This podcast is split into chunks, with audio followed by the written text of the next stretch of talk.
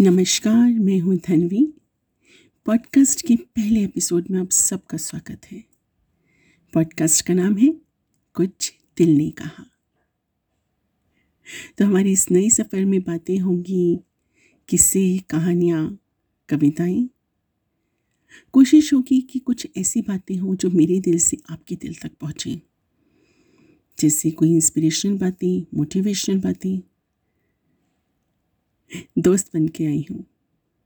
तो मेरे इस सफ़र में मेरे दोस्त बनिए और कारवा बढ़ाते चलिए। कारवा बढ़ाने के लिए क्या करना होगा? बस एक छोटा सा काम।